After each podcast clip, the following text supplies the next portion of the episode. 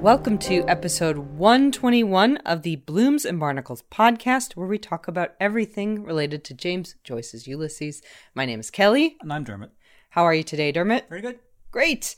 Well, we have a real barnstormer of a podcast here today, but before we get into that, some business. First of all, if this is your first time listening to the podcast, welcome. We are a blog as well as a podcast, and we have a new blog post up entitled Rawhead and Bloody Bones in the Burton. Can you tell us a little bit about that blog post, Dermot? Yes, it's the uh, episode where Bloom walks into the immoral pub. Yeah, the immoral By pub. immoral, I, t- I just think he means working class men. Mm-hmm. And uh, yeah, the he doesn't like all the like like both of us. He's very sensitive to what's the word Misophonia. Yeah. And uh, some readers out there will already be flinching. Mm-hmm. If you don't like ASMR. No, d- I Okay, don't people- like that. People who don't see, you see. okay so tor- so we're already torturing our listeners so yeah and i think dermot's hot take about you know kind of the the working class symbolism of that scene um is something i get into in a maybe a more uh critical way than a hot take kind of way but um dermot has done some artwork and i'd like him to describe the artwork Yeah, I drew uh, because there's a reference to Rawhead, uh, Rawhead Rex. no rawhead and bloody Rawhead bones and Bloody Bones, also known as I think Rawhead Rex. okay And would uh, you care to explain what that is okay, so my father, I've mentioned this before. My grandmother used to terrify my dad when he was a kid with tales of Rawhead and Bloody Bones, and it can't because it just conjures up this wonderful image. I and my dad would chase us around the house. We had a very small house in Arklow, and he would chase us around as Rawhead and Bloody Bones, doing this amazing like like hand over his head kind of move, and you'd you'd imagine the flaps of skin falling off him, you know uh, terrify us. So anyway, that was uh, our my childhood experience of raw head and Bloody Bones, and then you found out. I found out a couple of things. There is a very bad 1980s horror movie called Rawhead Rex, mm-hmm. shot in County Wicklow, and but it's also apparently an old English, fairly well-known English folk horror mm-hmm. that mothers used to terrify their children with because mm-hmm. they said if you don't behave, Rawhead and Bloody Bones will get you. And Rawhead and Bloody Bones hides under the stairs, crunching on the bones of naughty children. like harry potter Yep. So, and, and the article was was very sad about the fact that a lot of these folk horrors have been lost to time. So it's nice that this one, because this one for me is a personal family connection. Um, but also, I think my grandmother's surname, I'm not going to say it, but very, very English. Um, and she was very Irish. She was very Republican. She really hated the British Empire with a passion, but she had the most English possible surname. It was very strange. But that I, I wonder if she carried that story through the, her English grandparents or great grandparents or whoever that came down to her. And so it, it may be more common in the Pale, like on the east coast of the country, but it's I've read that it's more common in County Wicklow. That's some little folk horror. Um, but I love the fact that it's mentioned a couple of times. Like Twice in Joyce, Ulysses. Joyce loved it. Yeah, yeah. in this passage in Lestrygonians, and then also in uh, Circe, Stephen refers to the ghoulish specter of his mother as Right. rawhead and bloody bones, chewer of corpses, all that. Uh, so you you put a lot of that family history and that into your image that you did for it, or Yes, yeah. So it's a big green raw head monster, and I could have made him his head a bit more raw, but it's fairly raw, and he's chomping on a big broth of of um. I should have put bones in there. No, he has a bone. He has a bone in his yeah. left hand, so it should be blood on the bone. But anyway, um, yeah, no, it's pretty ghastly. And then poor Bloom is silhouetted in the doorway, going, "Oh God, no, I'm getting out of here." So yeah. Okay. So if anybody would like to see your artwork or if they'd like to read the blog post, what should they do? Go to bloomsandbarnacles.com. All right. Um, and I would also say check out our um, socials because I post a lot of Dermot's artwork, especially on our Instagram. I think if you want to find us, that's the best place to go right now because that seems to be where people are seeing our work. Um, also, if you are interested in following us on Blue Sky as a Twitter alternative, I have codes. Just send me an email, bloomsandbarnacles at gmail.com. Get in and, uh, early. But you have to promise to follow me and and uh, write a gushing comment under every post.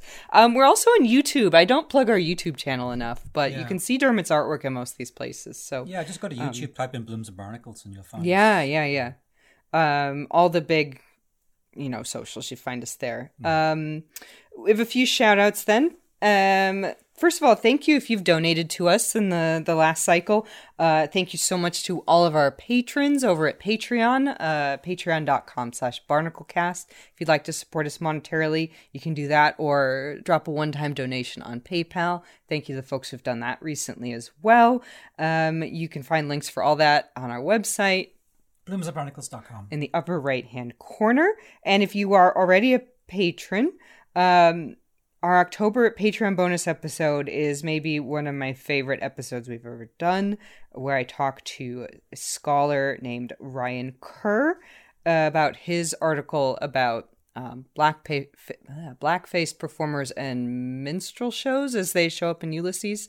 I provocatively entitled it "Why aren't there any black characters in Ulysses?" But we do genuinely answer that question in the course of the episode. Um, so I encourage you to check that out.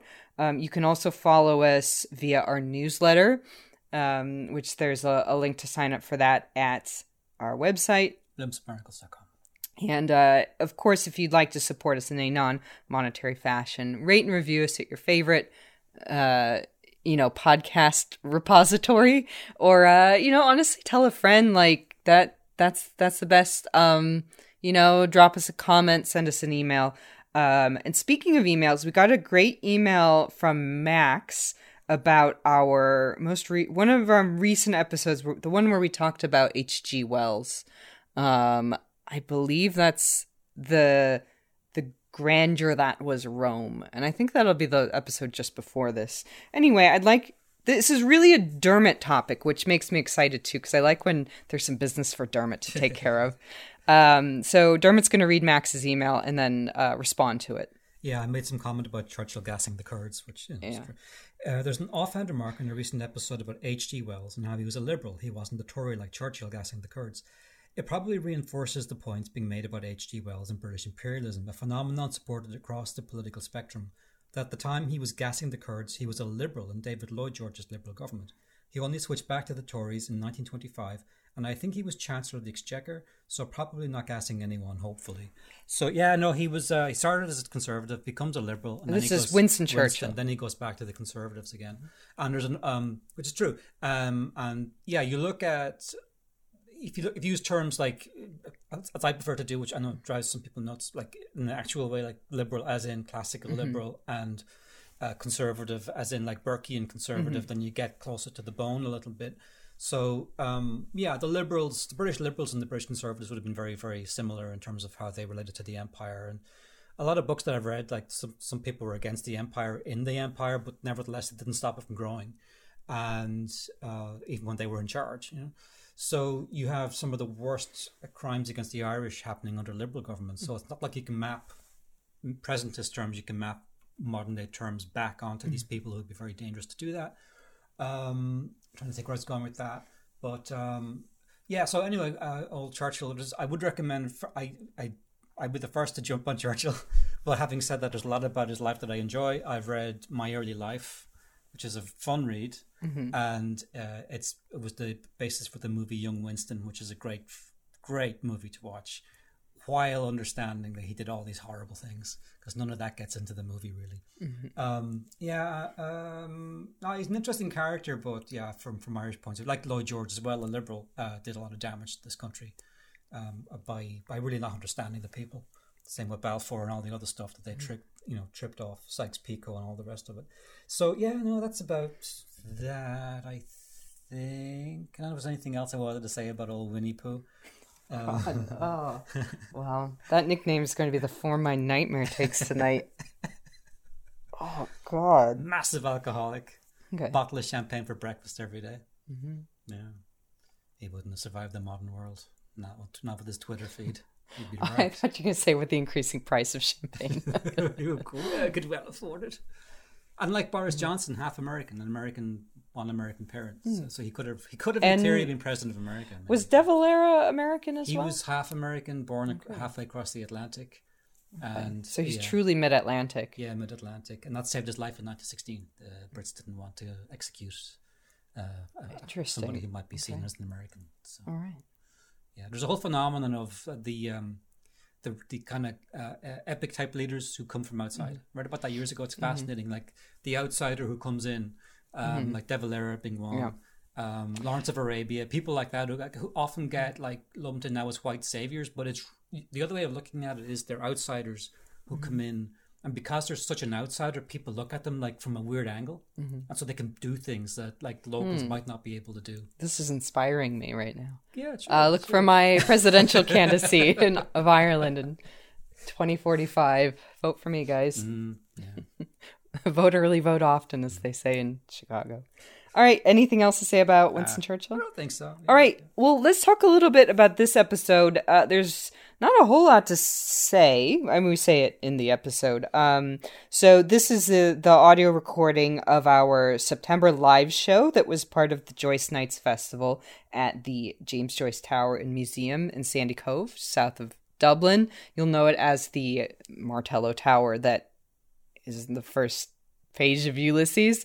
Um, and uh, so they had a little festival out there last month um, to mark the nights that Joyce actually stayed in the tower, and they had lots of great live events, including our live podcast, in which I, I mean, there are really no celebrities, I think, in the James Joyce space, but this is about as close as you get. I got to interview uh, Vivien Veale Igoe and Robert Nicholson um, about their new book, Tales from the Tower, which talks about their experience as the very early, uh, in Vivien's case, curator of the Joyce Tower, and in Robert's case, very multi decade um, curator of the Tower Museum, which if you've ever been to Dublin, I'm sure you visited and been charmed by. And these two really uh, made it the institution that it is now.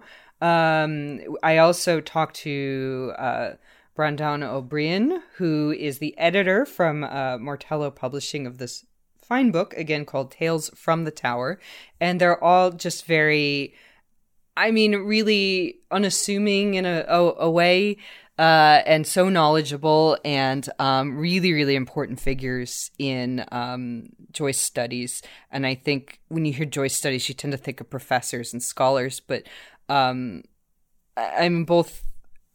uh, When when I talked to them prior to the interview, they they really um, one one thing that I one theme that kind of arose was the importance of the people who aren't professors in preserving Joyce's legacy in Dublin, and um, I think they are absolute paragons of that type of person.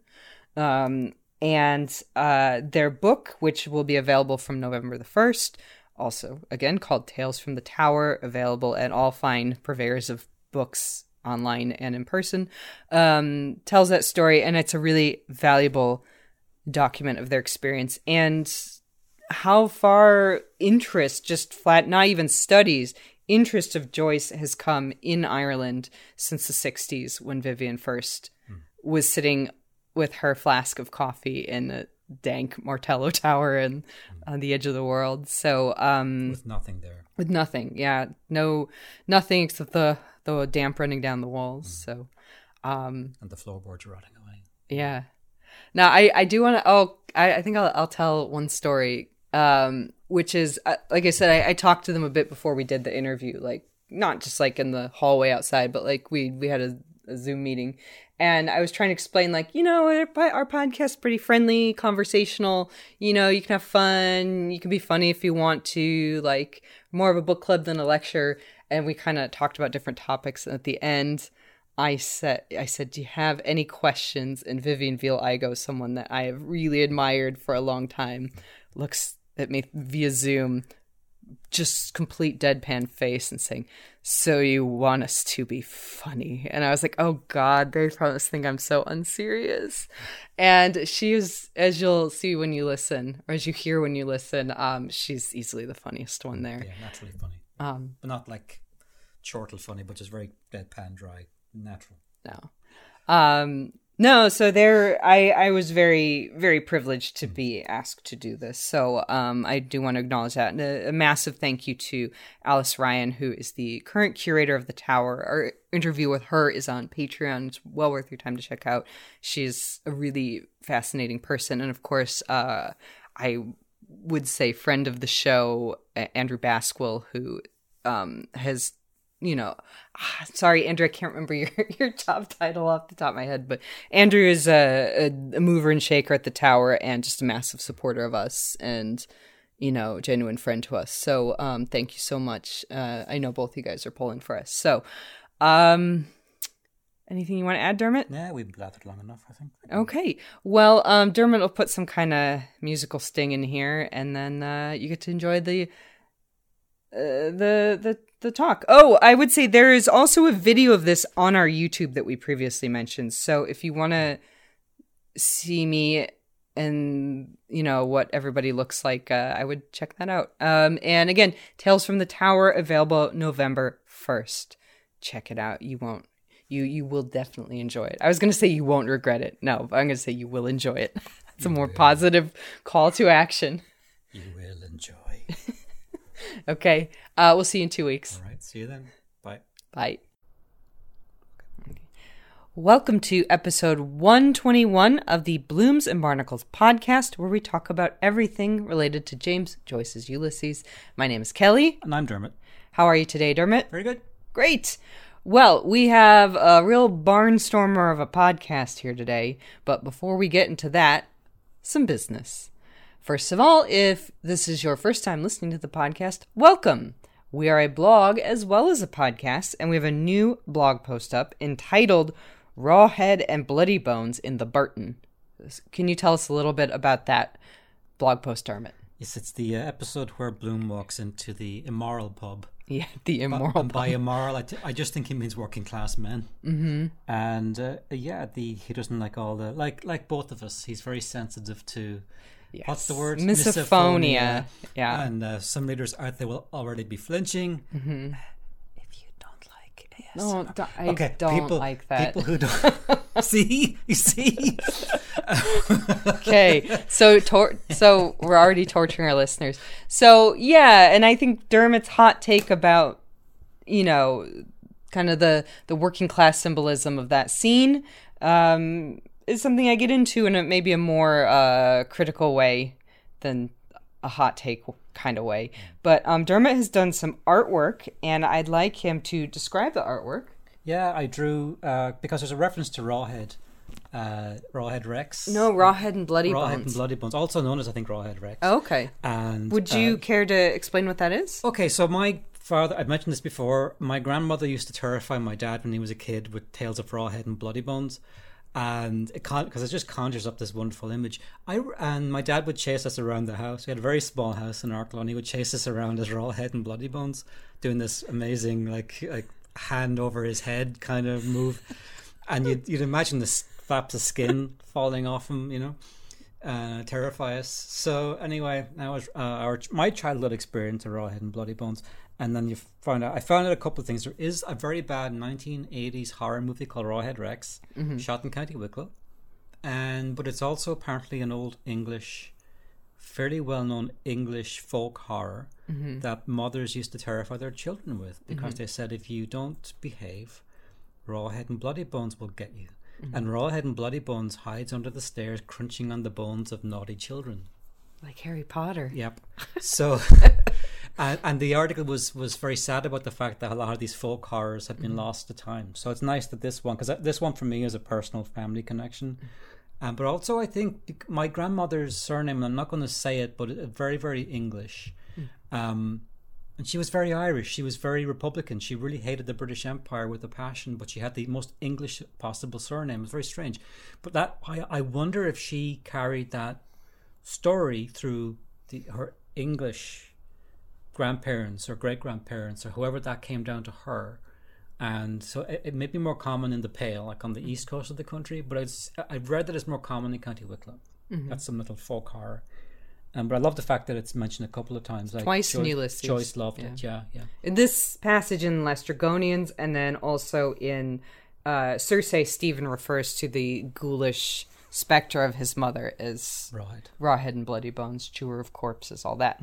Uh, so you you put a lot of that family history and that into your image that you did for it, or Yes. Yeah. So it's a big green raw head monster, and I could have made him his head a bit more raw, but it's fairly raw, and he's chomping on a big broth of of um. I should have put bones in there. No, he has a bone. He has a bone in his yeah. left hand, so it should have been blood on the bone. But anyway, um, yeah, no, it's pretty ghastly. And then poor Bloom is silhouetted in the doorway, going, "Oh God, no, I'm getting out of here." So yeah.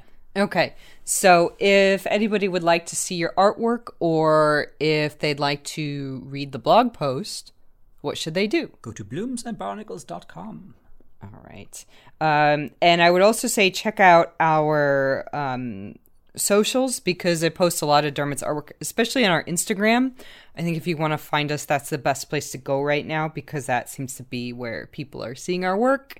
Um, also, if you are interested in following us on Blue Sky as a Twitter alternative, I have codes. Just send me an email, bloomsandbarnacles at gmail.com. And, uh, But you have to promise to follow me and and uh, write a gushing comment under every post. Um, we're also on YouTube. I don't plug our YouTube channel enough, but you can see Dermot's artwork in most of these places. So Yeah, just go to YouTube, type in Blooms and Barnacles, and you'll find. us. yeah, yeah, yeah.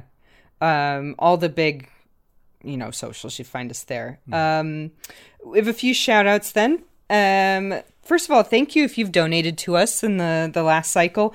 Uh, thank you so much to all of our patrons over at Patreon, uh, patreon.com slash barnaclecast. If you'd like to support us monetarily, you can do that or drop a one time donation on PayPal. Thank you to the folks who've done that recently as well. Um, you can find links for all that on our website, Bloomsandbarnacles.com. in the upper right hand corner. And if you are already a patron, um, our October Patreon bonus episode is maybe one of my favorite episodes we've ever done, where I talk to a scholar named Ryan Kerr uh, about his article about um, black pa- uh, blackface performers and minstrel shows as they show up in Ulysses. I provocatively entitled it "Why aren't there any black characters in Ulysses?" But we do genuinely answer that question in the course of the episode. Um, so I encourage you to check that out. Um, you can also follow us via our newsletter, um, which there's a, a link to sign up for that at our website, Bloomsandbarnacles.com. and uh, of course, if you'd like to support us in a non monetary fashion, rate and review us at your favorite, uh, you know, podcast repository, or uh, you know, honestly, tell a friend like that. That's that's the best. Um, you know, drop us a comment, send us an email. Um, and speaking of emails, we got a great email from Max about our most re- one of our recent episodes, the one where we talked about H.G. Wells. Um, I believe that's the the grandeur that was Rome, and I think that'll be the episode just before this. Anyway, I'd like this is really a Dermot topic, which makes me excited too, because I like when there's some business for Dermot to take care of. Um, so Dermot's going to read Max's email and then uh, respond to it. Yeah, I made some comment about Churchill gassing the Kurds, which you know, is Yeah. true. Uh, there's an offhand remark in a recent episode about H.G. Wells and how he was a liberal. He wasn't a Tory like Churchill gassing the Kurds. It probably reinforces the points being made about H.G. Wells and British imperialism, a phenomenon supported across the political spectrum. That at the time he was gassing the Kurds, he was a liberal in David Lloyd George's Liberal government. He only switched back to the Tories in 1925, and I think he was Chancellor of the Exchequer, so probably not gassing anyone, hopefully. So yeah, no, he was. Uh, he started as a conservative, becomes a liberal, and then This he is goes, Winston Churchill. then he goes back to the conservatives again, and there's an um, which is true. Um, and yeah, you look at if you look if you use terms like as I prefer to do, which I know drives some people nuts, like in the actual way, like liberal as in classical Mm-hmm. liberal and uh, conservative as in like Burkean conservative, Mm-hmm. then you get closer to the bone a little bit. So um, yeah, the liberals, the British liberals and the British conservatives would have been very very similar in terms of how they related to the empire and. A lot of books that I've read, like some some people were against the empire in the empire, but nevertheless it didn't stop it from growing, and uh, even when they were in charge, you know. So you have some of the worst crimes against the Irish happening under Liberal governments. So it's not like you can map in presentist terms. You can map modern day terms back onto these people who would be very dangerous to do that. Um, I'm trying to think where I was going with that, but um, Yeah. So anyway, uh, old Churchill. Just, I would recommend. For, I I I'd be the first to jump on Churchill. but having said that, there's a lot about his life that I enjoy. I've read My Early Life, which is a fun read, Mm-hmm. and uh, it's it was the basis for the movie Young Winston, which is a great great movie to watch.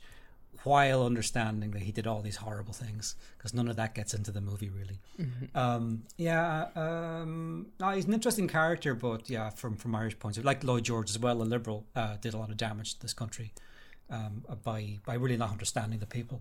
Same with Balfour and all the other stuff that they tricked, you know, tripped off Sykes-Picot and all the rest of it. So yeah, no, that's about that. I think. I don't know if there's anything else I wanted to say about old Winnie Pooh. Um, Oh, wow. That nickname is going to be the form my nightmare takes tonight. oh, God. massive alcoholic, Okay. bottle of champagne for breakfast every day. Mm-hmm. Yeah, he wouldn't have survived the modern world. Not with, not with his Twitter feed. He'd be I thought you were going to say with the increasing price of champagne. he would go, "Yeah, I could well afford it.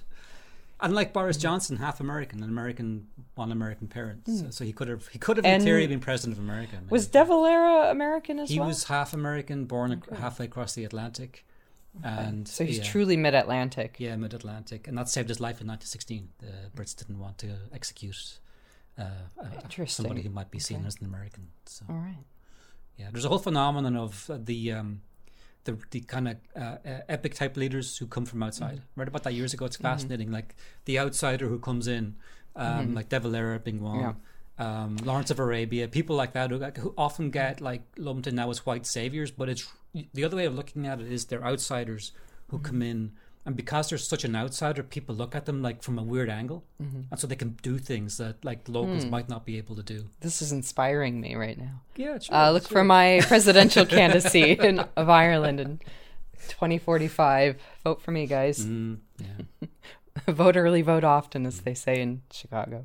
All right. Anything else to say about Winston I Churchill? I don't think so. All right. Well, let's talk a little bit about this episode. Uh, there's not a whole lot to say. I mean, we say it in the episode. Um, so this is the, the audio recording of our September live show that was part of the Joyce Nights Festival at the James Joyce Tower and Museum in Sandy Cove, south of Dublin. You'll know it as the Martello Tower that is in the first page of Ulysses. Um, and uh, so they had a little festival out there last month um, to mark the nights that Joyce actually stayed in the tower, and they had lots of great live events, including our live podcast, in which I, I mean, there are really no celebrities, I think, in the James Joyce space, but this is about as close as you get. I got to interview uh, Vivien Veale Igoe and Robert Nicholson um, about their new book, Tales from the Tower, which talks about their experience as the very early, uh, in Vivien's case, curator of the Joyce Tower, and in Robert's case, a very multi decade um, curator of the Tower Museum, which if you've ever been to Dublin, I'm sure you visited and been charmed by. And these two really uh, made it the institution that it is now. Um, I also talked to uh, Breandan O'Broin, who is the editor from uh, Publishing of this fine book, again called Tales from the Tower. And they're all just very, I mean, really unassuming in a, a, a way. Uh, and so knowledgeable and um, really, really important figures in um, Joyce studies. And I think when you hear Joyce studies, you tend to think of professors and scholars, but um, I- I'm both. Uh, when when I talked to them prior to the interview, they they really um, one one thing that I one theme that kind of arose was the importance of the people who aren't professors in prever- per, per, preserving Joyce's legacy in Dublin, and um, I think they are absolute paragons of that type of person. Um, and uh, their book, which will be available from November the first, also again called Tales from the Tower, available at all fine purveyors of books online and in person, um, tells that story, and it's a really valuable document of their experience and how far interest, just flat, not even studies, interest of Joyce has come in Ireland since the 60s when Vivien first was sitting with her flask of coffee in a dank Martello Tower and on the edge of the world. So um, with nothing there. with nothing, yeah, no, nothing except the the damp running down the walls. So um, And the floorboards rotting away. yeah. Now I I do want to. Oh, I, I think I'll I'll tell one story. Um, which is uh, like I said, I, I talked to them a bit before we did the interview, like not just like in the hallway outside, but like we we had a, a Zoom meeting, and I was trying to explain like you know our, our podcast's pretty friendly, conversational. You know, you can have fun, you can be funny if you want to, like more of a book club than a lecture. And we kind of talked about different topics. And at the end, I said, I said, do you have any questions? And Vivien Veale Igoe, someone that I have really admired for a long time, looks at me via Zoom, just complete deadpan face, and saying, "So you want us to be funny?" And I was like, "Oh God, they probably think I'm so unserious." And she is, as you'll see when you listen, or as you hear when you listen, um, she's easily the funniest one there. Yeah, naturally funny. Um, But not like chortle funny, but just very deadpan dry. Natural. no. Um no so there i i was very very privileged to be asked to do this. So um i do want to acknowledge that. And a, a massive thank you to alice ryan who is the current curator of the tower. Our interview with her is on patreon. It's well worth your time to check out.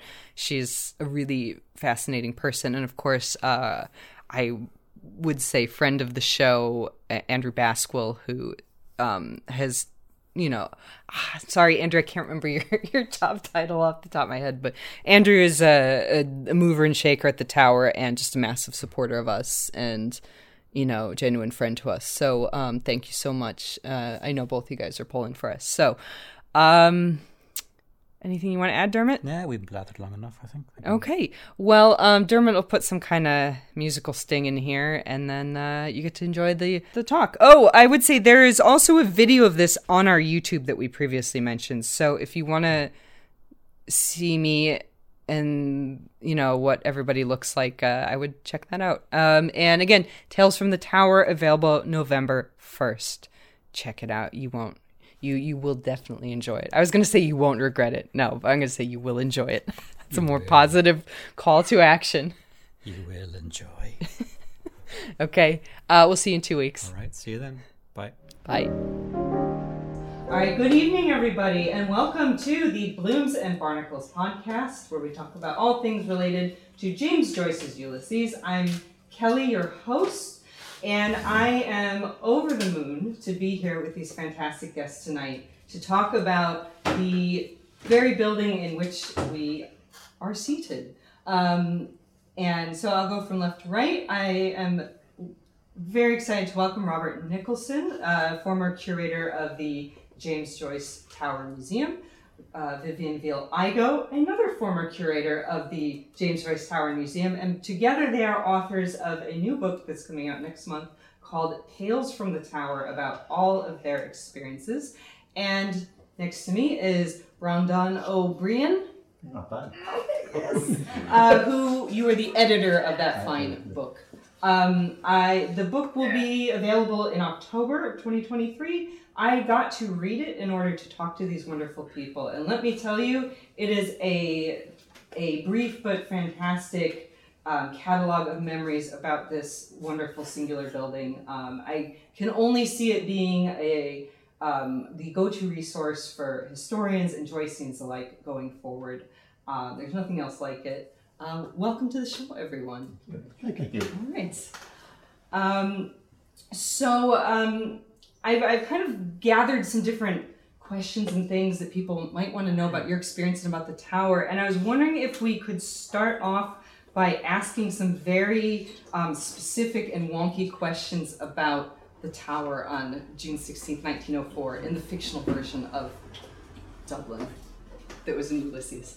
Um, so, um, as as as you all know, you you have the first line on your T-shirt, which is "Gentleman in the first row." So, you know, the Ulysses opens um, with Stephen Dedalus, Buck Mulligan, and the English student Haynes staying here in the tower. And Stephen is very annoyed because Haynes has been having dreams of a Black Panther. And one question I've gotten a couple of times is what is the the truth? Is there any truth to that story about Haynes's? Well, he would have been Dermot Chenevix's trench in real life. Are there is there any truth to those to that story, or is it completely made up by Oliver St. John Gogarty, the real life model for Buck Mulligan, um, or is it somewhere in between?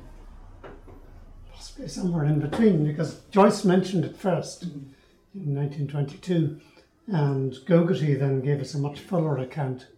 And Gogarty, as we know, was great at spinning yarns. So I don't know that there may be some germ of truth in there, which has been happily embellished by Gogarty. Okay. I, I know one question. I think there's a version of the story where a pistol was fired in the tower. Um, do you think there's truth to the pistol? Um, if not a pistol, maybe a revolver. Okay. A young, a young student came here the other week. He was, um, I'm a volunteer here as well. Um, and he asked a very kind of awkward but perspicacious question. He looked at me and said, Show me the bullet holes. I've been asked that many times. I've been asked that too. And To I said, fair. go and find bullet holes in granite.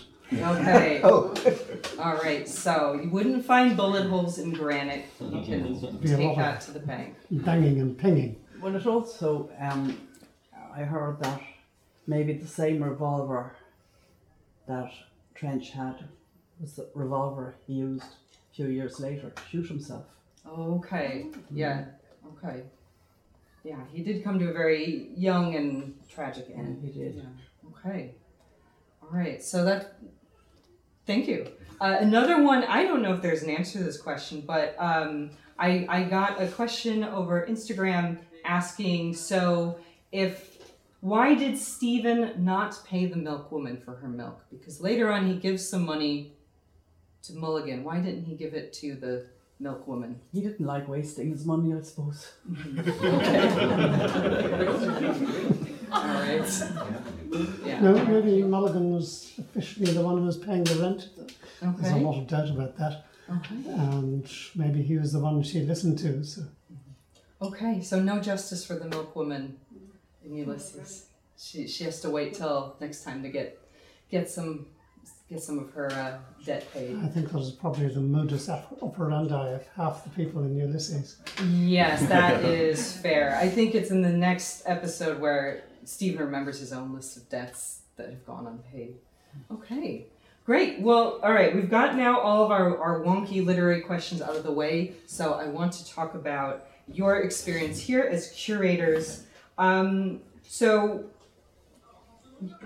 uh, Vivien, you were the first curator, and remind me, in what year did you begin um, as curator of In 1965, Nin- started here. 1965. The museum actually had opened in 1962 Mhm. and it fell into financial difficulties and was taken over by the tourist board. And then that's when I started. Okay, and um, you know we have these wonderful commodious facilities here now. Certainly, it was like that in the mid '60s as well. Lots of you know um, nice climate-controlled rooms and uh, you know indoor plumbing. It was completely different. There was no plumbing whatsoever. The only water was the water running down the walls. There's nowhere to make tea or wash your hands, or there's no loo. So you had to be house trained. Okay, right. A bit more Spartan back. No, it was very. Spartan, and I had to climb up a big iron stairway, and sometimes nobody called in, and the wind used to be howling around the place. Mm-hmm. And there was this, there was rumours going around that there was a strange character in the area, and there was no telephone, so you couldn't phone anybody. I had no typewriter, I had nothing. Okay. Mm. But I stuck it out. Um, so, um, I'm sure as part of um, curating a museum like this, you've met a lot of interesting and um, important people over the years, people that Joyce would have known. Uh, are there any that really stand out in your mind as uh, notable people that you were able to meet uh, through the Joyce Tower? Well, there are a lot of notable people, Yes. a lot of poets, writers. Um, for example, I met John Berryman, the American poet, and he came in with a photographer from London. And I was sitting at the desk, and he said, What are you reading? I said I'm reading a poem by Rivers Carew. So he took up the book and he went into the middle of the room and he started reading the poem. At the same time, the Dublin Literary Tour coming in the door, and they all stood around and, watched John Berryman read the poem. They thought it was kind of part of the show, and he felt he was doing so well when he finished reading the poem. He took up another book from my desk and he read out some of Yeats, and he got a standing ovation. So they all thought it was part of the show. So Right, fantastic. he was just one of the people, and I'm sure. Oh, he had a star-studded existence here. And you never knew who would turn up. I remember seeing names like Bono and Salman Rushdie in when I read the book. Yes, well, uh, But those are not even the most interesting ones, I, I think. told up to Bono. I mean, Bono's all well and good, but you, you got to meet Richard Ellmann, who is someone I've, whose work I really admired just working on my podcast. So, well, we both did, I'm sure. We both Yes. met Richard Ellmann. Yeah. Yeah. Yes, well, he was he was quite a charmer, really. Um, yeah, yeah, he was over in Dublin doing a lecture, and so I went to see him and said, "You will come out to the tower, won't you?" So he came out and we had a good chat, and he sent me a few more photocopies of letters, which I thought would be useful to have here. And so we kept up a bit of a correspondence. And when he was writing the, the second edition of his book, I was able to supply him with some interesting tips. I'd met a lady whom Joyce had persuaded out of having an abortion. Oh wow. Okay. Is is that a story you're willing to go into more, or Um, you don't have to? oh, somebody had pointed me in her direction. She was a niece of Paul Leon, and she was an actress, and she's doing very well in London. And she just landed a, a great part. I think it was As You Like It. And there's one small problem, which is obviously going to get bigger, that she'd um, Right. Become pregnant. And so she decided the best place to go was Paris and get it sorted out. So she went off to Paris, and when she was there, she met her uncle, and um, he and Joyce took her out for the night. And um, I think she had to carry them home at the end of it, but they persuaded her to have the child, and he went on to become a prominent architect. All right. Yeah, you met all sorts of people with all sorts of problems, and you had to listen to them.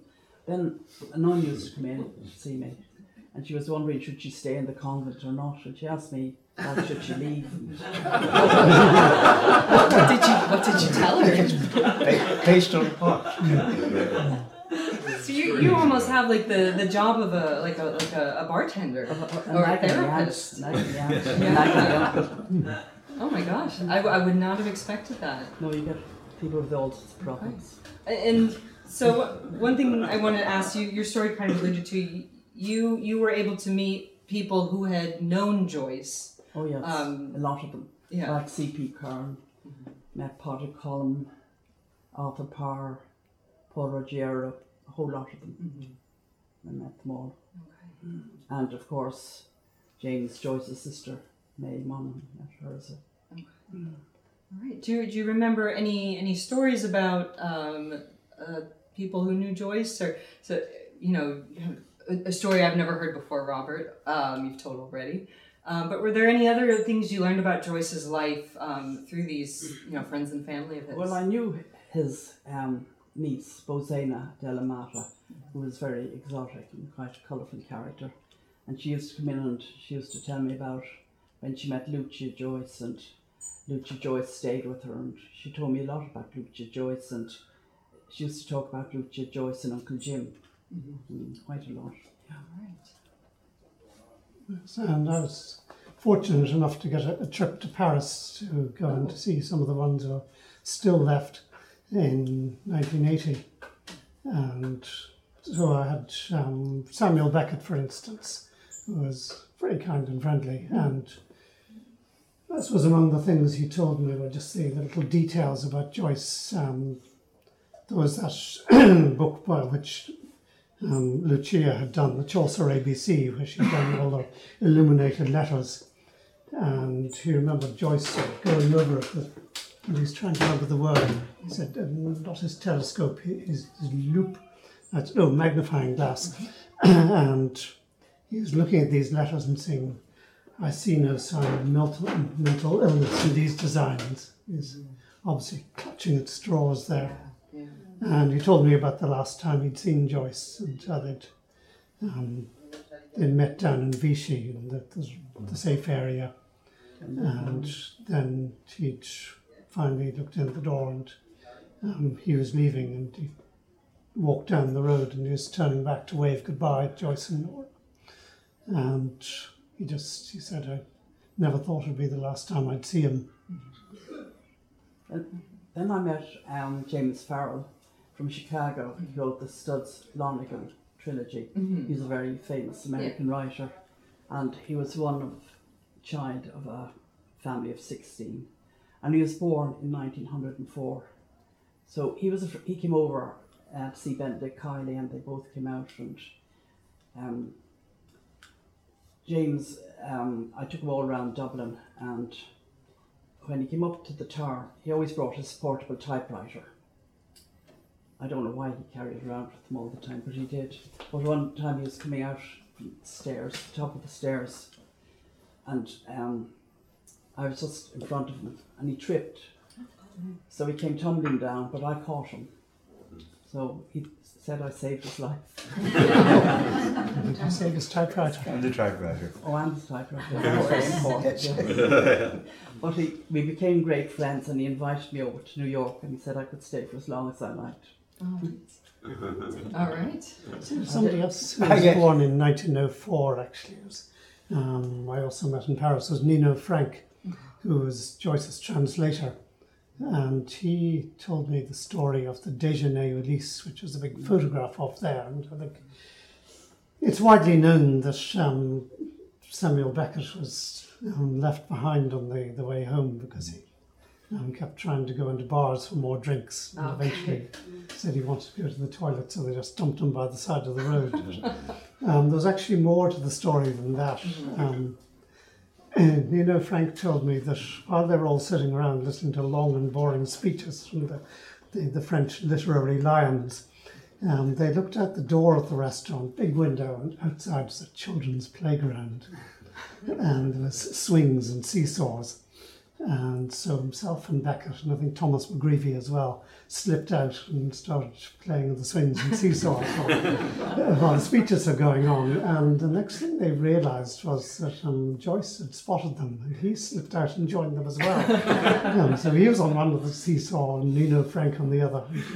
Everybody else in the, the party was uh-huh. furious. so they, they bundled them all on the bus to go home. And then again, it might have been McGreevy's idea to um, sort of say, oh, we, we need a you know facility stop. Mm. There's a handy pub here. So the three of them slipped out for a drink, and then again Joyce joined them. Mm. And the people in the bus were getting very agitated. They managed to pull off this trick a couple of times, and then eventually the moment came when Beckett said, "Uh, "Folks, uh, actually, I really need to go to the toilet now." uh, with one voice, they all said, "No." Peed, and suddenly was just dumped by the side of the road, left to foot it back to Paris. Okay. All right, fantastic stories. Thank you. Um, a, a big part of being a curator, of course, is expanding the collection. Um, do you have any particularly favorite or memorable items that came into the collection uh, during your tenure? Well, when I first came, there's only um, five showcases. They're quite small and they're all f- full.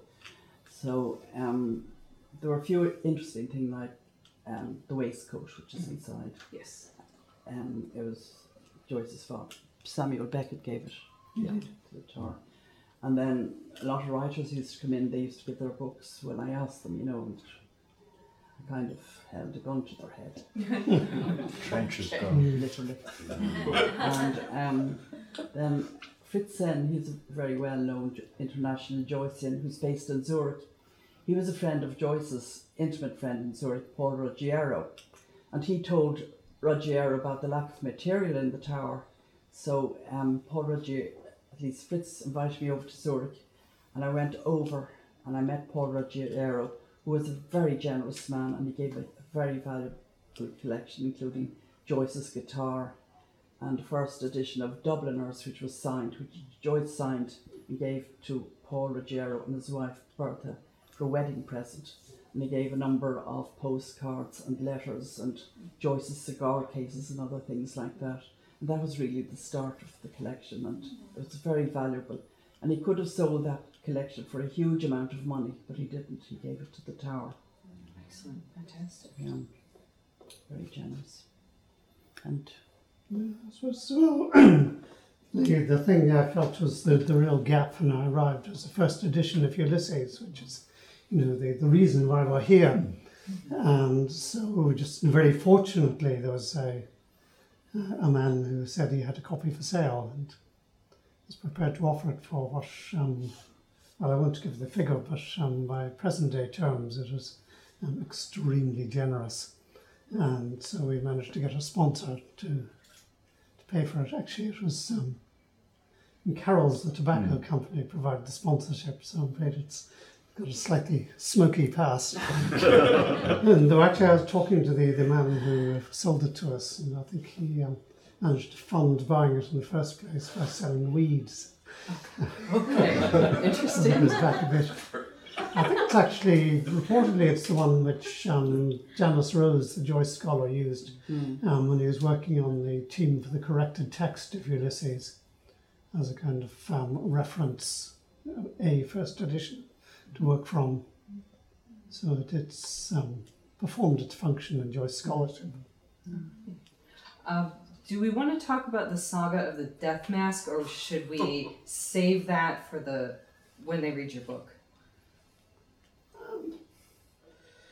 Maybe save it to when we read the book. Okay, so you, Yes. the Joyce's Death Masks have a very interesting history, but you got to read the book. We don't we don't want to give everything away. Just in passing on that, though, without commenting, because obviously it is a highlight of the book and, a, and a, a very significant part of the, the whole history of, of the curators.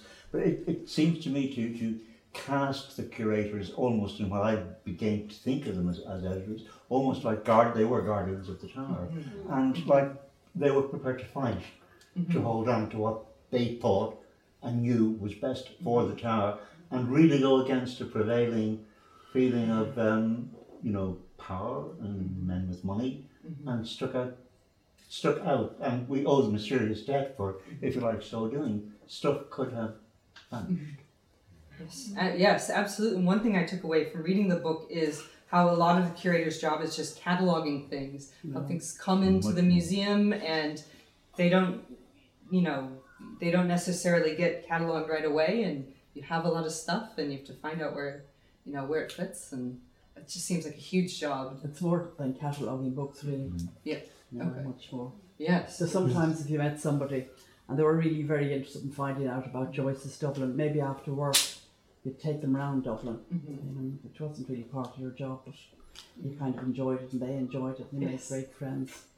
And one time I was in the tower and this American bought two copies of Ulysses and he came over and he said, I wanted to sign these. And I said, I didn't write the book. Now you tell us. He said, I wanted to sign it nevertheless. Um, how how do you um, how did you as a curator um, balance the the needs of you know the tourism industry you know which is how money can come into the tower um, with the needs of um, being a scholar curator um, or even a, guardian of the tower if you accept that description I suppose we, we both had that to put up with. I mean, the really the fact is, no museum um, survives on the um, on being solely commercial. Um, if it did, it's probably prostituting itself in some way. okay And so we were fortunate, I suppose, that we had a, a company who looked after us.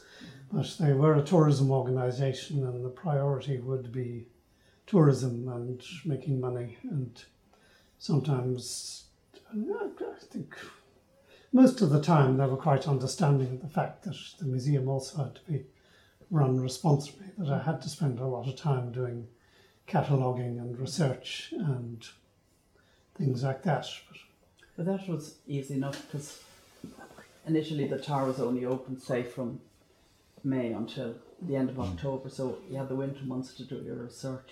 you know, that was fine until I got a second job. Oh, I got, and when they opened up the Dublin Writers Museum, um, yes, rest in peace. I was. I found that once the tower closed in the summer, I was sent back to the Writers Museum and had to work there. So it kind of cut out the time for dedicated winter projects. okay. Um, and I, I remember too from your sections, Vivien, you said in the certainly in the 1960s and the early days of this museum that most of your visitors came from overseas, and it took a while to kind of uh, cultivate an interest in the tower in Ireland itself, which I found very surprising. It took decades. decades. No, initially it was just Americans and Europeans, very few Irish. Even on Bloomsday, very few Irish came. One man, um, Professor Mo- Roger McHugh from U- University College, he came every Bloomsday without fail. But other times on Bloomsday, nobody would be coming, only Americans. And, you know, it was very quiet. Um, the Irish sort of looked upon Joyce with suspicion and they thought he was anti-Irish and anti-Catholic. So they just weren't too interested in Joyce. Yes, I, I think that began to change really around um, probably 1977, the hmm. Joyce Symposium then, and of course David Norris, who was so prominent about saying, you know, hmm. Joyce is fun, hmm. and uh, reading him well. And then what really made the difference was the centenary in 1982, because so much was laid on that was that appealed to the local public. And I think it just in, brought up this idea of Bloomsday as a central sort of an alternative to Christmas. so much you could do. After, um, when the Ulysses film came out around 1966 67, uh, there were very scurrilous and derogatory letters to the editor of the papers about the film and about Joyce, even about the Cannes Film Festival, saying people over there thought, you know, the film was a bit dodgy. yeah, no, the, the the the story with the film at Cannes resulted in a man being pushed down the stairs. It was quite dramatic. Uh, we did an episode about that on our podcast, so you have to listen to that. But um, yeah, no, it was really surprising to me um, that it, that you know I, I kind of knew it took a while for Joyce to gain popularity with in Ireland, but it, it was uh, surprising to me that it it uh, took that long. Um, Yes, I I think when I started, people, um, the idea that Ulysses was something dirty was beginning to wane. Um, they still thought it was something that was just for the Americans, and the you know you could um, there were very few actual Joycean scholars in Ireland at the time. Um, Vivien being one of them, of course. Roland McHugh, Roger McHugh, was and David Norris, of course. But you could still count them on the fingers of two hands. But when I was working here in 1965, I closed up the museum one day and I was going home down by the 40 foot. And I met somebody from UCD. She was head librarian in UCD. And I'd studied librarianship. And she met me and I was delighted to tell her about my new job up in the tower. And she, she looked at me between the two eyes and she said, Miss Field, she said, you are working in a sewage museum. You should be absolutely ashamed of yourself. This was a comment on the plumbing, obviously. yes, if, if only.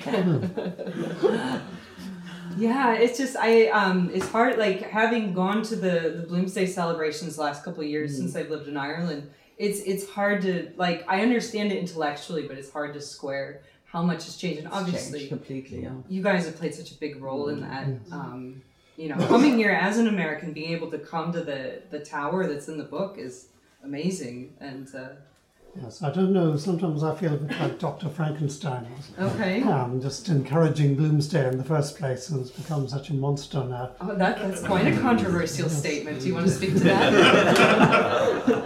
I was going to ask a bit about Bloomsday, Sophie. Yes, well, I suppose I watched it grow from. Um, I mean, in the beginning, it was probably much more esoteric, and Okay. um, a few people who knew what was what would sort of do quotations to each other and go and meet in the right places. And of course, there was the, the famous 1954 Bloomsday when they went out in the horse cabs, and I think um, it kind of set a template for all Bloomsdays to follow. That it involved a journey which never quite succeeded, and going to various places Joyce might have known, and stopping at a, a great number of pubs. Okay. Um, so, and then eventually the shipwreck of the Odyssey. But I think that Yeah. gives people something to follow. But it was, no, the, that was 1982, as I said before, just kicked it off rather. That, um, RTE did the entire broadcast of Ulysses, which lasted 30 hours. And they put up speakers in various public places so people couldn't miss it. And so I think a lot of people just realised the fun. The other thing that happened on that day was the um, the staging called Oh Rocks. It was they restaged the entire Wandering Rocks chapter of Ulysses Right. on location according to a strict timetable, which I think Clive Hart had worked out.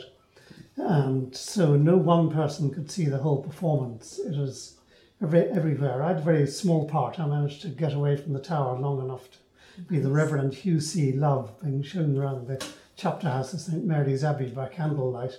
Nice. And um, fortunately, actually, I, I claim credit for the suggestion.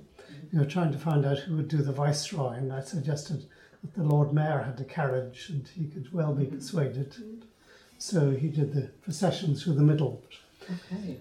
Um, then at, um, the, the Ormond Hotel um, very rashly announced that they're going to be selling drink at 1904 prices for one hour on Wednesday. So, of course, everybody converged on that Oh part of Dublin, um, including the, the, the people who'd been in the cast. And so they were all dressed up in Joycean costumes. And so I think people then got the idea it'd be great fun to be roaming around the streets in Joyce costumes.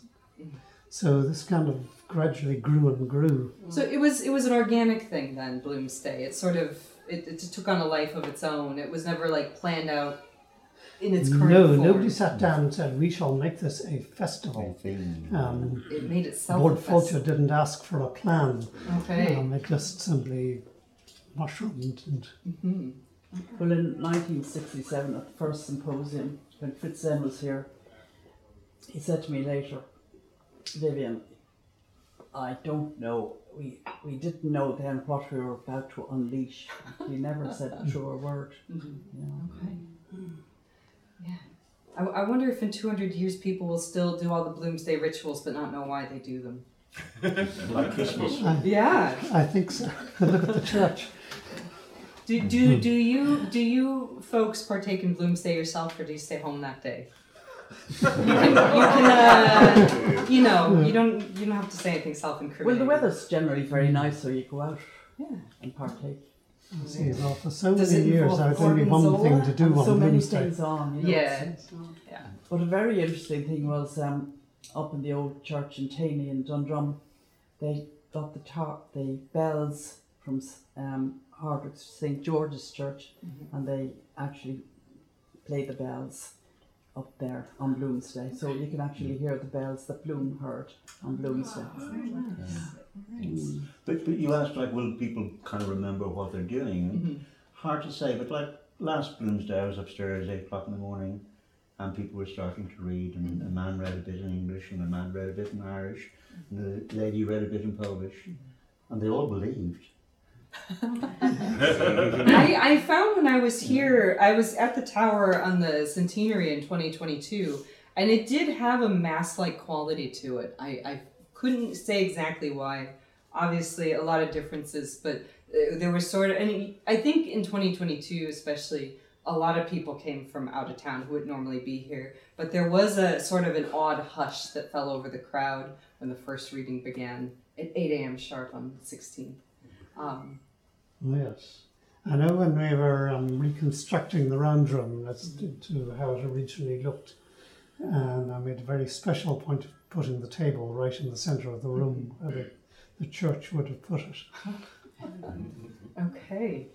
All right. Um, I'm trying to think how I want to ask this question. So I think, um, you know, when prior to Ulysses being in the public domain, uh, did you ever have any problems with copyright doing these sort of recreations of Ulysses or um, in various forms? Um, well, I think a lot of other people did. Um, we, I think, got away with it. Um, we, Barry McGovern had been um, started had started doing readings from Ulysses on Bloomsday here, and we so every year he'd come and do yet another chapter on top of the tower, and so he took the view that. As I think outlined in the legal loophole, that it was in fact a performance which had started while copyright had been suspended, and that therefore it was allowed to be completed. And so we went on that way. I know I had a chat with Stephen Joyce on one occasion. He's, he's watching you from the photo. Be careful what you say. Yeah, I think he said, You will do what you always do at the tower on Bloomsday. I think it, it was understood. Does does was knowing him in person similar to the kind of prickly reputation that he has? Um, well, yes. I mean, I, I suppose I thought about him a lot. I think, um, I think you have to understand his situation. Um, he told me that the first time he met me, that um, all his family papers had been snapped up and sold into slavery in the United States, and that everybody else was talking about his grandfather and putting up the picture of him. Um, he was being deprived of possession of his family. And I think the only thing he could do as head of the state was try and reclaim it Mm-hmm. in ways which, I mean, he, he didn't like biographers. Mm-hmm. Okay. Uh, he never felt they got his grandfather right. Mm-hmm. Okay. So it was a it was a hard case, and I was I suppose I was always sorry I couldn't please him, but tried hard. I think a lot of people do. It's like walking a tightrope. Right. Yeah. Once you fall off, you can't get up again. But the James Joyce Institute, we went to Paris, um, I think it was 1988 or sometime, and Stephen Joyce, you know, met us there and he treated us very well and was very hospitable. Oh yeah, he's generous Fantastic. like his Good. like his grandfather. Yeah. He had the style. All right. But yes, I can see he did sort of hang a bit like a cloud over the Mm-hmm. stage. I know I had difficulty. I wanted to publish another edition of my book just I think shortly before copyright ran out, and um, the estate kind of destroyed that by um, charging a fee so enormous that they, we wouldn't have been able to sell the books. Would that be a Ulysses guide? Yes, Yeah, which is a fantastic book. Should be in everyone's collection. If you don't mind me tooting your horn a little bit. and I'm somebody else blowing that trumpet. Um, all right. Uh, let me see how we're doing on time. Um, I guess I want to return w- before we uh, start finishing up here is uh, um, to more practical matters of what were some of the the challenges in operating what was this, you know originally a military fortification as a museum, just uh, facility facilities challenges. Um, I, I know you mentioned the water running down the walls. There's no walls. facilities when I was here. Okay. Um, I guess I'm thinking of the tower as its own facility. It was just very damp. Just know, very so. It's difficult. You know, um, every winter I had to take out all the extras.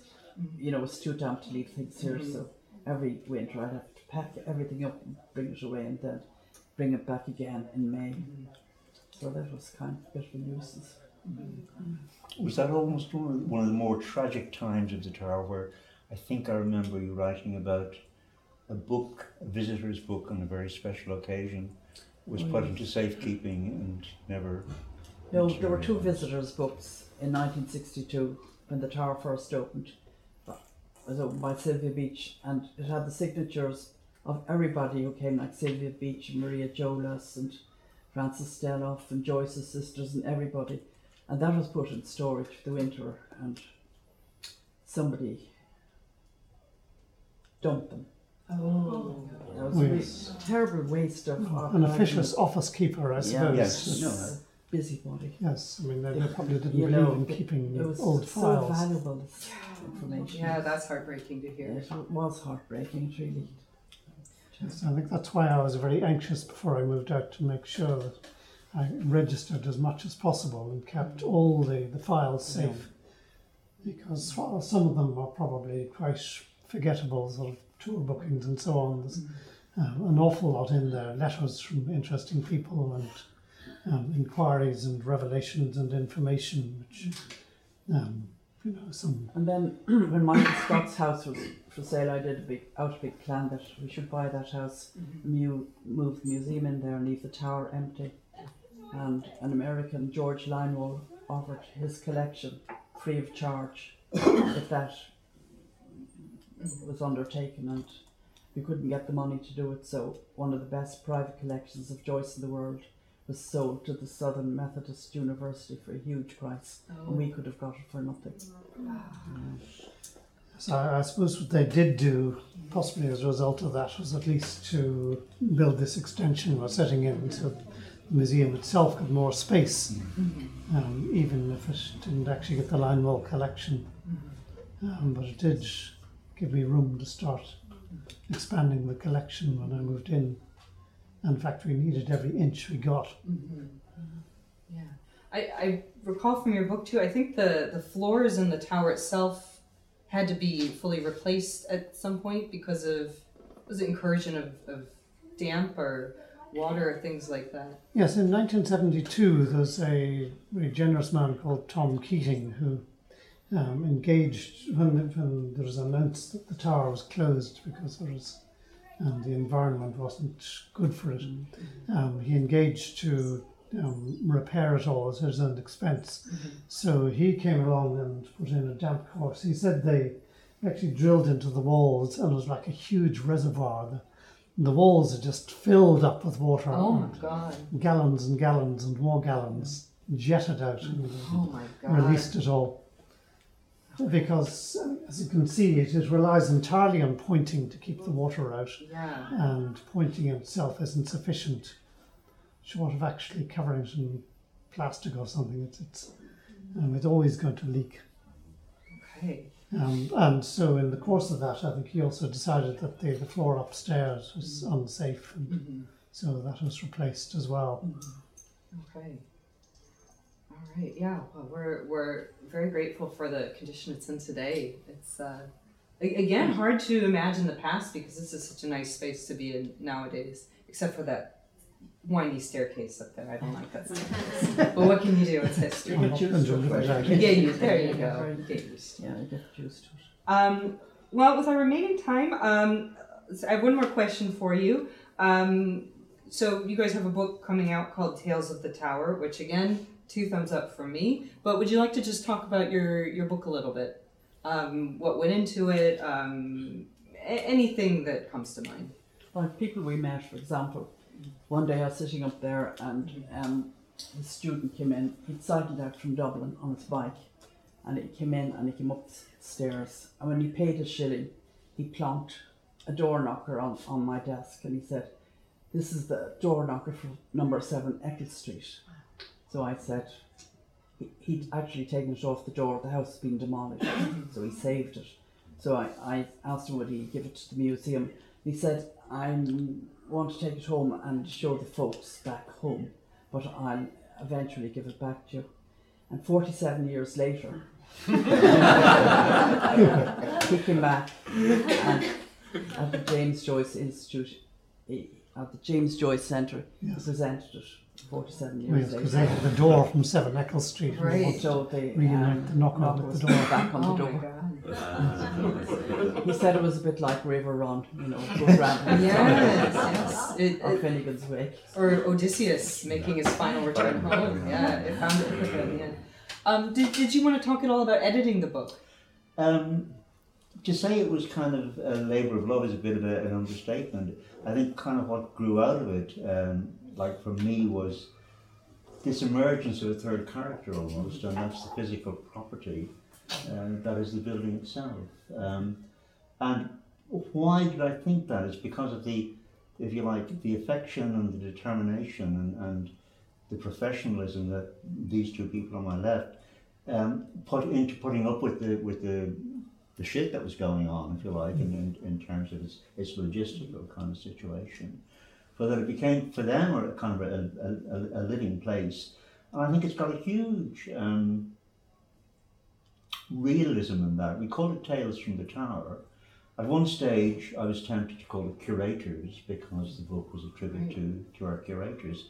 And it had been the intention of, of Seamus and the people involved to, to celebrate the curatorship of, of, of Vivien and um, Vivien and Robert. But I think the publisher looked at it and thought there's about 222 curators in the entire world, so that's going to be a relatively limited sort of market. Um, we wisely didn't do that. Another one I thought was Living with James, which was kind of an interesting kind of feeling as well. But we came to Tales from the Tower, and if I was to change it, it would only be to change one word.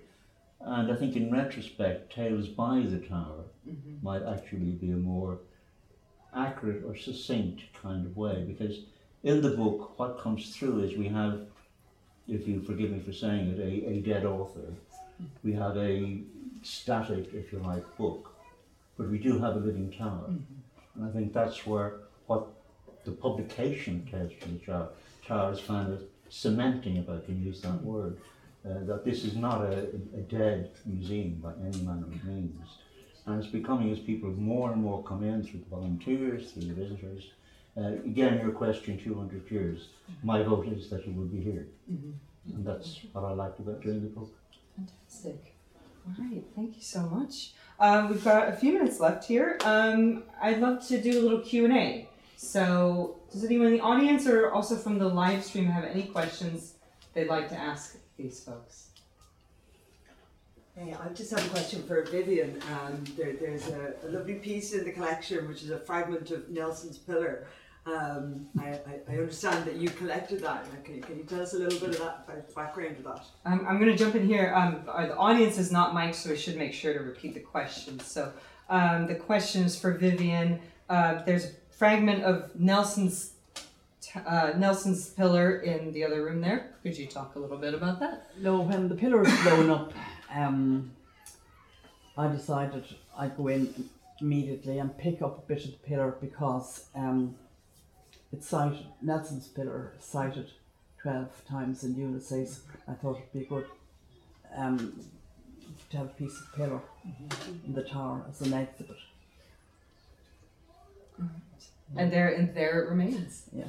Okay, fantastic. All right. Any anybody else? Uh, just a very quick one. Um, was there anything in the downstairs part of the tower when you originally opened the museum, or even in the 80s before the extension was built? So, was there anything in the tower um, when the museum first No, opened? no, not in 1960, not, not in 1965. It was just a storeroom, and it was, it was there. Yeah. Okay. Until I put an, an art exhibition by an Italian, by an, an Australian, Val Harford. She did paintings of all the episodes from Ulysses, so Okay. I had an exhibition there, and that was the only thing that was ever. It's just a storeroom, really. Yeah, so when, when it was um, when the extension was built then in 1979, when I moved in, it gave me another extra room to work with. Okay. Yeah, you can always use some. Half a room anyway. They repartitioned it. Okay. But there was also a toilet put in at that stage. Oh, hey. Lucky you. I spent hours in there. Okay. save, save that for the book. Uh, anybody else or any questions from the the live stream there, Dermot? Not seeing any on the live stream. They're just listening politely, I'm assuming. Okay, go for it. I um yeah um I'm just wondering, given the tower today, the state it's in, looking back over your time in it, if money wasn't an issue, what would you what would you like to see it be, be or what what would you, what would you like to see added to it or changed, if anything? All right, uh, s- just to repeat the question, yeah, if, if money wasn't an issue, um, what would you like to see done or changed on the tower? Golly, money Well, was always an issue. You want me to be honest? Yeah, we want you to be honest.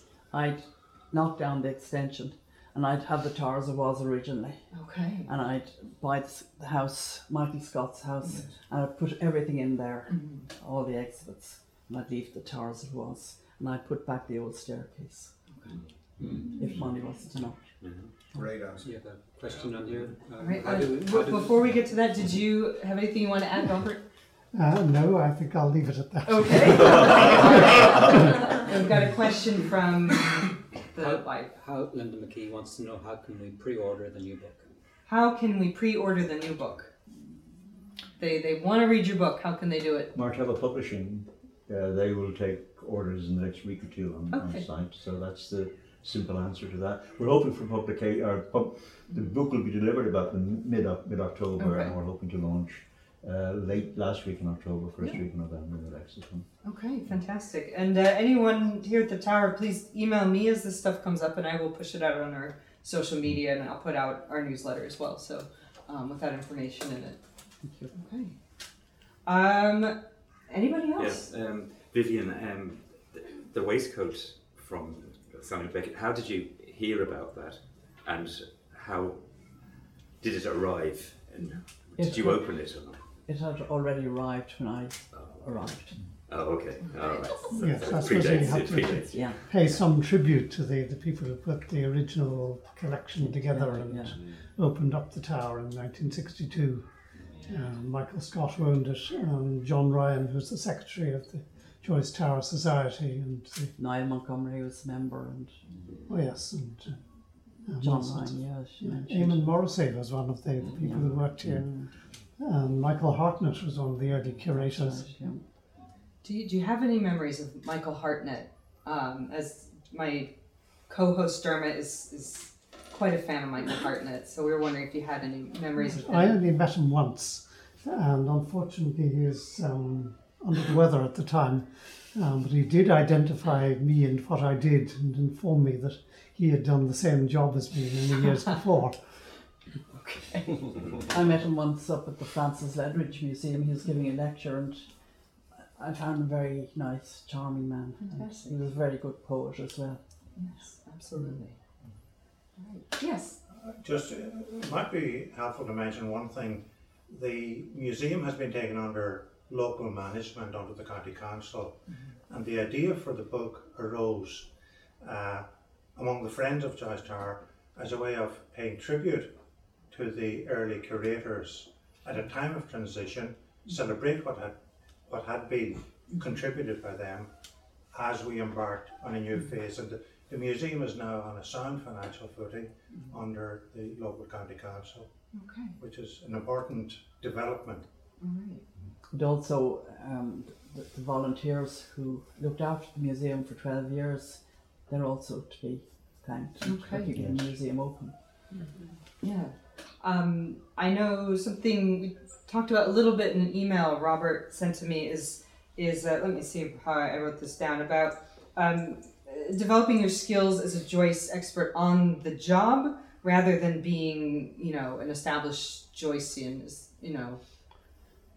Yeah, so I, I think both of us, well, um, entered with fairly modest qualifications, and um, because we were, in my case, I think because so many people asked questions, and it was very important that I knew the right answer, so I was obliged to um, research, and then I just sort of went from there, and of course, the place has a library, and plenty of time to read then. So I just began from there. And so it, it's funny to look back and think um, when I began, I was probably uh, little I knew.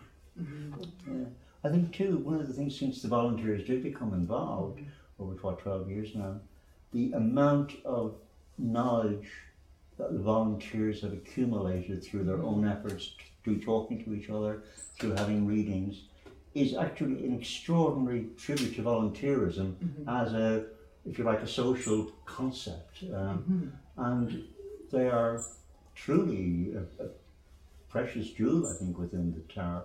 What I would say, though, is that it's, it is equally, or even more so, it's wonderful to have a new curator back in place because there is only so much volunteers can actually do. Um, and it needs a strong academic and ongoing academic basis and a foundation. And, and the, you know, volunteers with the best will in the world won't have the time, the capacity, or the information base, I think, in which to do Uh, that. And it's great that Dr. Alice Ryan, she's actually a Joycean, who's the new curator, Indeed, so that's yes. terrific. So, um, mm. um, I think that's the, there's, there has been that kind of tremendous kind of development. I think that's gone on. I mean, Robert had the had the s- s- issue of coming going out of a tower as volunteers were coming in. Mm-hmm. Alice has the responsibility and the difficulty, shall we say, of placing herself in the tower as the volunteers are there. So it's there, there is definitely a kind of a, a cross fertilization that goes on now between the volunteers, between uh, between the curators, um, and I think that can materialize and do very well. Vincent Brown was one of the, the, the people who definitely sort of managed to get the volunteer system going and probably was really the real progenitor of it. He kind of said as a kind of a, you know, almost like a, a social revolution kind of thing is that under volunteerism there would be no bosses. Um, and that by and large has worked very well. The friends were friends. But now we are moving into a stage, and I think quite a rightful stage, where a more structured format will take place. We can't run the risk of amateurism, and I use that word very advisedly and very kind of, I am an amateur and, and, and delighted to be so. So it's that kind of wonders. Again, this idea of where the tower goes in terms of what its target market is, is kind of, it can become, if you like, a, a place that that creates access and makes access available and readily available and joyfully available. Uh, and I think more and more people will come to the tower and come to Joyce effectively through the facility being here. Right, absolutely. Do, Robert or Vivien, do you have anything you want to add to that? Um, trying to think what I could add to that. I suppose I um, I spent many years at the um, the Irish Museums Association, so I always had a, a great respect for the, the professional curator and the idea that a museum should be curator led. Um, so I think it's um, there's quite a challenge to working with volunteers. Um, we have to get all the, the lines exactly right. And the volunteers are busy gathering and sharing information. It's important that the, the information is channeled through to the curator who can then um, keep it and preserve it in the museum as opposed to sending it out the door at the next shift. All right. All right. Time. Um, we could do one more question if we've got one. Oh, sorry, I thought we were going to move to the evening, but go ahead. We, we, yeah. Uh, any other questions? Otherwise, we're gonna move to another e- exciting thing. I'll do one last one if, if Yeah. no one else has one. Go for it. Um, like upstairs with the recreation in the round room of, of how it would have looked when the guys were here, um, was there any way or was there ever any attempt made to contact uh, Oliver St. John's family to see if they'd have anything left from the furniture he would have actually had here when he was staying here all those years? Um, well, no, I did. I met um, the Gogarty family on various occasions.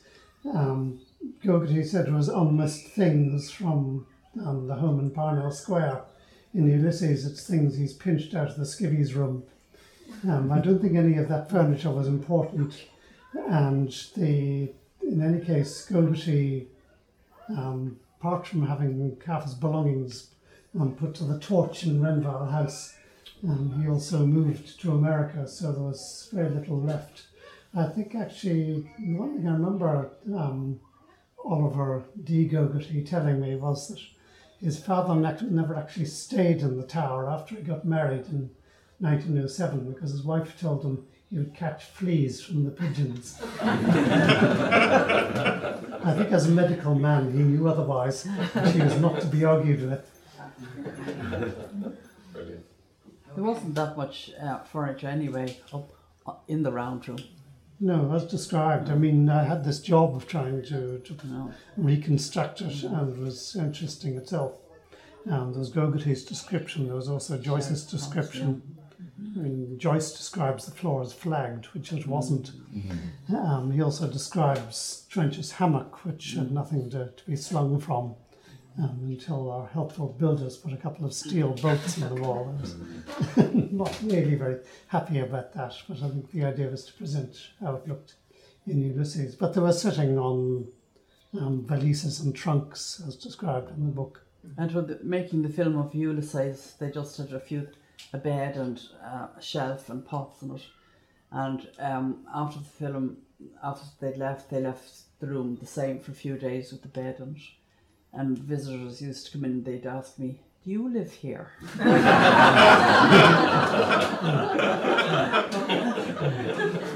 Pretty much. Okay.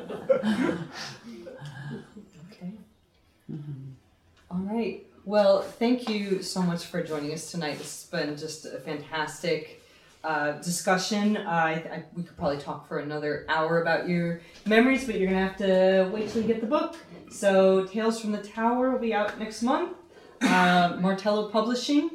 All right, look them up. Um, thank you so much, Robert Nicholson, Vivien Veale Igoe, Breandan O'Broin. Uh, it's been lovely talking to you. Thank you so much. very much. Thank you. Aplausos